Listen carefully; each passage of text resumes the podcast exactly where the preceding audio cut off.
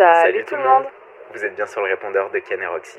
On est parti en vacances et on espère que vous aussi. Mais si vous êtes là, c'est sûrement qu'on vous manque un petit peu. Pour ce mois d'août ensoleillé, on se retrouve exceptionnellement tous les jeudis pour un best-of des épisodes que vous avez préférés. Histoire que vous ne nous oubliez pas quoi. Et on sera de retour à la rentrée pour la suite de la saison avec de nouveaux épisodes et plein de surprises vous attendent. Salut les gars Bye Pour moi, le monde du travail, quand on n'y est pas encore, c'est quelque chose qu'on idéalise vachement, j'ai l'impression. En fait, moi, j'avais pas cette crainte de commencer à, à bosser. Ouais. Je voyais plutôt ça comme euh, une suite logique, en fait, de, euh, de nos études, mais avec le salaire qui va avec. Ouais, bah non, mais c'est vrai en plus. Donc, du coup, moi, je me disais, bon, bah, ok, euh, je suis à l'aise dans mes études, je vais commencer à travailler. Travail signifie argent, argent signifie indépendance, et donc forcément, c'est c'est un peu ce qu'on recherche après plusieurs années d'études, quand tu commences à habiter tout seul, que tu as ton appart et tout, tu vois. Parce que je trouve qu'au final, le fait de dire le monde du travail, tu vois, il y a un côté vachement impressionnant Oui, et on t'ouvre une nouvelle porte sur quelque chose que tu ne connais pas, que tu vas découvrir, euh, un environnement avec lequel tu vas devoir Mais- te familiariser, alors que alors que non, tu vois, en vrai, on connaît déjà. Ouais, mais je trouve quand même qu'il y, a, euh, qu'il y a des choses à savoir, et qu'il y a quand même un fonctionnement hyper particulier. Ouais. Si tu as déjà mis les pieds dedans avec euh, des stages, euh, des alternances et tout, tu- tu peux être un peu plus familier avec, mais quand tu t'y retrouves, je sais pas quoi dire. oui, et justement, la génération de nos parents, c'est quoi? C'est la génération X, et avant ça, c'est euh, les boomers, c'est ça? Je crois que tu crois qu'on dit boomer? Mais je crois que c'est le vrai nom. hein. Vraiment? C'est-à-dire Non, non, mais c'est les vraiment. pauvres. Mais c'est vraiment ça parce que je me souviens que euh, à l'agence, on avait reçu une presse euh, de Nelly Rodi. C'est une agence qui fait genre des cahiers de tendance, des trucs, des petites conférences, machin. On avait reçu. Enfin, il y avait des gens qui avaient assisté à leur, à leur, à leur meeting, tu vois, et puis on avait tous reçu la presse derrière. Et euh, ils classaient justement toutes les générations euh, par année euh, pour que tout le monde bah, puisse se situer sur cette frise Ouais, ouais. des générations. Et donc, euh, après nous, donc après la Gen Z, je crois que c'est la génération. Alors, il y en a peut-être une juste après. Et après, il y a la génération Alpha. Mais ça, c'est vraiment genre ceux qui sont nés Ah en ouais. 2014, tu vois. Ah ouais, c'est genre, ils sont nés avant-hier. Ok, ok. Et, et par contre, avant ça, ça fait flipper parce que il y a la génération X et Y avant la nôtre, du coup. Ouais. Et encore avant ça, c'est les boomers. et même plus Oh, loin. les pauvres. Et plus Ils loin. sont il y a catégorisés une- si rapidement. c'est ça. Et encore plus loin, il y a une génération qui est appelée la génération silencieuse. Et je suis euh, spécialisé euh, dans tout ce qui est packaging euh, et surtout packaging cosmétique. Hmm. Donc c'est là où, on va pas se mentir, c'est le marketing qui fait tout. Ouais. C'est là où il y a beaucoup de. euh, un peu de bullshit marketing aussi.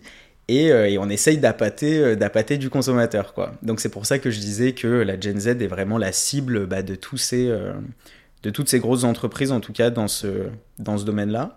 Et donc c'est vrai que moi, je me suis vraiment rendu compte que il y avait un décalage énorme entre la génération qui occupe, comme tu disais, actuellement les postes les plus importants des agences, et nous qui arrivons euh, tout droit, euh, sortis d'études. euh, Je pense que nous, on est plus une génération.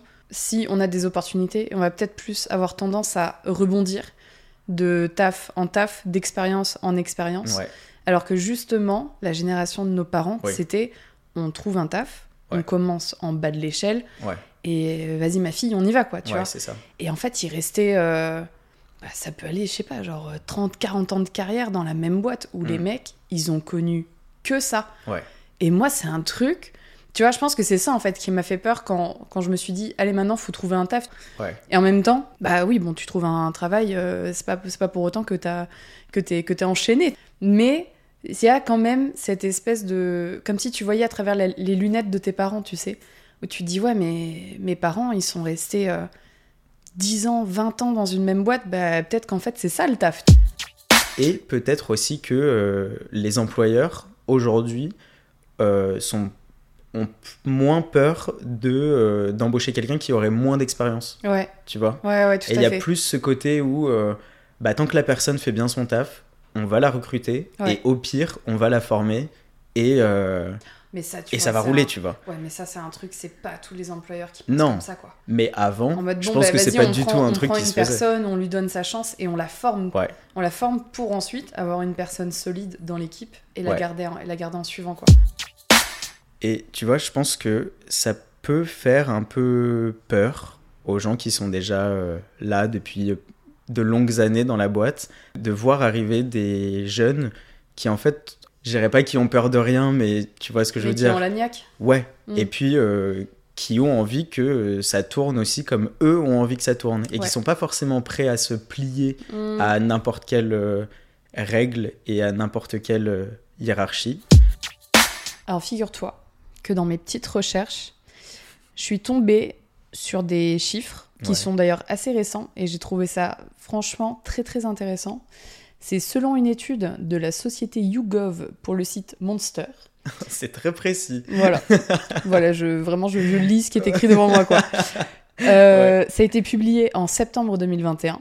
Il y a 78% des 18-24 ans qui n'accepteraient pas un emploi parce que ça n'a pas de sens pour eux. Ah mais je suis complètement d'accord avec ça. Et, et c'est là où, en fait, il y a un gap incroyable. C'est que moi, je me sens ultra concernée par Ouais. ces chiffres-là. Je pourrais pas euh, demain m'engager dans un, dans un travail où bah, c'est pas forcément mon domaine d'études, c'est pas mon domaine de prédilection. Et puis, bah, en fait, comme le dit la phrase, genre, ça n'a pas de sens pour moi. Oui, c'est ça. Mais ça, je pense que c'est quelque chose qui est euh, hyper commun à la Gen Z, justement, parce que moi aussi, je me, je me retrouve vachement là-dedans, et de ce que je vois sur les réseaux et tout, c'est euh, vraiment quelque chose qui compte aujourd'hui, au même titre que euh, la santé mentale et son bien-être euh, perso, Ouais. et son bonheur avant, en fait, tout le reste.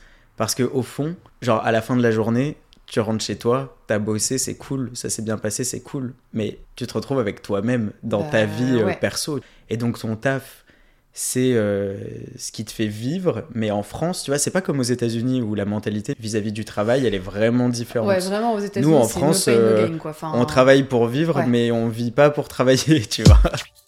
En fait, j'ai vraiment envie d'assurer euh, ouais, genre ce bien-être euh, perso et quotidien. Tant que ma vie, elle me plaît, que mon niveau de vie il me plaît et que, et que je me sens bien, euh, franchement, c'est le, c'est l'essentiel. J'irai Ouais, pas, euh, j'irai pas au casse-pipe dans, un, dans un boulot qui va me payer, euh, Ah je sais non. pas, euh, trois fois plus. Ouais. Si je sais que ma vie sociale, elle est over, que mon moral, il est over, et que, j'ai rien le temps de faire. Ça, c'est inconcevable. Moi, j'ai vu des potes euh, dans leur taf, enfin, tu sais, et en même temps, je trouve ça délirant de se dire ça, mais des potes de 23 ans qui faisaient des burn-out Ah oui, à 23 ans. mais il y en a. hein. Genre 23, 25 ans. Ouais, ouais. Mais c'est un truc de dingue, quoi. Je suis en mode, mais c'est beaucoup trop tôt. Ça fait Oui. quoi? Ça fait, allez, euh, deux ans, trois ans, même pas, que tu Ouais. travailles dans ta boîte, et en fait, t'en es déjà rendu Ouais. à ce point-là. Mais je pense que vraiment, le plus important, c'est faire un truc qui te fait kiffer. Ouais. Vraiment. Enfin, moi, c'est un truc, euh, je me verrais pas me lever tous les matins, Mm. aller au travail pour faire un truc sur lequel j'ai pas envie de travailler, quoi. Ça, c'est Mais impossible. pour moi, c'est inimaginable. C'est inimaginable. Et encore une fois, c'est aussi un choix de vie, tu vois, et un, et un confort très personnel euh, et très Ouais. égoïste que je me choisis. Parce que bah, t'as des gens qui font ça Mm. parce qu'ils ont pas le choix pour X Ouais. et Y raison. Il y a une famille, il y a des trucs à payer derrière. Mm. Mais en tout cas, je, très personnellement, je me débrouillerai toujours dans ma vie Ouais. pour ne pas avoir les pieds, au- les, les pieds, les pieds au mur Oui, et d'être bloqué et de me dire ouais putain là j'ai pas le choix. Ouais. Là j'ai pas le choix, faut que je me lève parce que vraiment sinon je suis dans la merde. C'est vraiment hyper important de, de prendre du recul là-dessus. Par exemple, nous, euh, à l'agence, vraiment notre running joke, des fois, quand quelqu'un euh, pète un câble et, euh, est vraiment genre en train de saturer, Ouais. des fois, on est là, on se dit, non mais ça va aller, souffle un coup, t'es en train de designer euh, une bouteille de shampoing, donc le monde va continuer de tourner. Oui oui non mais c'est ça, c'est exactement Donc, ça. ok, euh, la deadline, elle va rester la même. Le client, il te casse un peu les couilles. Mais toi, là, à, à- à l'heure qu'il est derrière ton bureau, t'es juste en train de faire du shampoing. Ouais ouais c'est Donc, ça. tu vas pas sauver le monde. Et euh, il faut arrêter de, se, euh, de trop se prendre la tête. Ça m'arrivait de me lever à 5 heures du matin et de vérifier que tout était bien mis en ligne parce que ça se mettait en ligne euh, deux heures après, genre à 7 Ok. heures.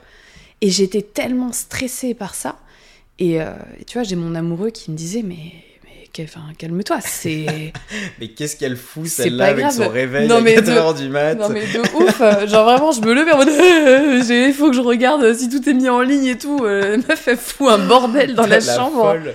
Mais mais tu vois en fait j'étais tellement concernée par ça parce que j'étais en Oui. mode non mais c'est moi qui suis à la base de ce truc, c'est moi qui veux uploader tous les fichiers, faut que ce soit mais irréprochable. Mm. Il y a une phrase que mon amoureux dit euh, quand je suis vraiment sous pression et que j'ai la tête dans le guidon et que tu sais je lâche pas le truc. Il me regarde, il me prend la main, il me dit Roxane, il n'y a pas mort d'homme. Et Mais tu c'est sais, vraiment ça. et tu sais, c'est vraiment faut prendre la phrase dans le sens, dans le dans le premier, Premier sens degré. quoi. Premier, degré. à fond. Il y a pas mort d'homme. Ouais. C'est pas grave. Et tu sais, de suite quand il me dit ça, je suis en mode bah oui. Bah oui, non mais oui, t'as absolument raison d'ailleurs. Bon, mais commandons une pizza, allons se boire une bière et puis on va décompresser. Ça sert à rien de se mettre la rate au courbouillon. Mais grave. Et c'est pour ça que je te dis, ils ont vraiment cru que parce que t'étais française Ouais. et que Cannes c'est en France, bah qu'en fait euh, c'est comme si c'était un petit village de 50 habitants où tu pouvais appeler euh, euh, ouais. l'organisateur du festival mais de Cannes franchement, et résoudre tous drôle. leurs problèmes. Mais mine de rien, ouf sur toi. Mine de rien, je me suis Alors. bien, franchement, je me suis bien débrouillée parce que Ouais. j'ai quand même réglé pas mal, pas mal de, de coquilles là qui traînaient partout. Tu vois, pour la deadline, c'était le 18. Moi, j'avais mis des rappels et tout, tu sais, sur les calendriers, genre une semaine, 15 jours avant, il me faut ça, il me faut ça, il me faut ça. Puis je débarque le 17, je dis, euh, les gars, j'ai toujours pas les dossiers pour pouvoir. euh, Enfin, j'ai toujours pas les documents pour remplir le dossier, on fait comment? Ils m'ont dit, euh, mais c'est pas grave, on te les envoie demain. Je fais, non, mais c'est ce soir à minuit la deadline, donc là, il me les faut aujourd'hui. Et là, il y a la fameuse phrase véridique. Genre, j'ai ma collègue qui me regarde. Et elle me dit, mais tu peux pas appeler le festival de Cannes pour leur dire qu'on les envoie la semaine prochaine. C'est exactement de ça dont je parlais. J'étais là, pensent que mais non. euh, t'as tous les droits. J'étais là, mais non, mais pas du tout. Je savais, je, je peux pas. C'est ce soir ou rien. Sinon, euh, enfin moi j'ai tout donné. Si vous si vous me donnez rien, je peux rien, peux plus rien faire pour vous Bah, t'aurais, quand même pu faire un petit effort et après appeler le maire J'aurais de Cannes. pu quoi. appeler le festival de Cannes. Rien ne se mérite, tout se prend. Et je trouve que ça, plus tu travailles et plus tu vois comment ça fonctionne et comment les gens fonctionnent, C'est pas une phrase de requin. un peu. Non, non, non, faut pas le voir comme ça, je pense. Bah, Parce que pour tu moi, vois, dans c'est, un, le- c'est, un, peu requin.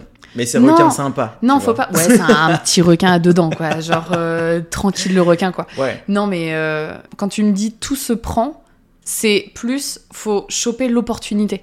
exactement. C'est ça. Oui, Il c'est ça. a- y a rien de requin là-dedans. C'est juste que tu te démerdes Non. pour choper les bonnes opportunités qui peuvent te, qui peuvent te convenir. T'as super bien travaillé, Roxane. Je vais te donner une prime de 5000 euros. Ouais, Non. yay si tu la demandes, tu l'auras peut-être pas. Mais si tu la demandes pas, on va pas venir te filer euh, un petit chèque euh, sous la porte, tu vois. Ça, c'est clair. Donc, euh, donc voilà, ce serait ma petite conclusion. euh, Bah, tu sais quoi, je vais conclure ta conclusion conclue ma conclusion. en te, en te disant une phrase que moi aussi, mes parents m'ont toujours dit, à moi et à mon frère, peu importe ce que vous faites, mais faites quelque chose que vous aimez. Et ça, qu'est-ce que c'est vrai? Ça a jamais été aussi vrai que pour la Gen Z. Mais ouais, bah oui, oui, c'est vrai. On veut que du kiff. Ouais, c'est ça. Il faut surtout s'épanouir, parce que franchement, il n'y a rien de pire que, que d'aller au taf à reculons. Et... Ah mais ça c'est vraiment, euh, Alors qu'au final, quand tu, la règle numéro quand tu t'éclates dans ton taf, c'est, je trouve que ça devient limite plus un travail. Tu vois ce que je veux Ouais, dire? Ah mais grave. Ça devient plus que ça, quoi. Ouais. Je sais pas, vous en pensez quoi, vous? Dites-nous. Dites-nous en commentaire. Euh, lâchez vos coms. Est-ce que vous êtes team travail ou vous êtes team euh, Team kiffance.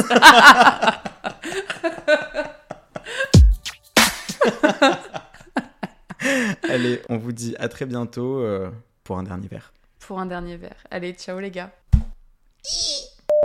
Allez, on vous dit à très bientôt pour un dernier verre. On se retrouve pour un dernier verre. Very soon. Salut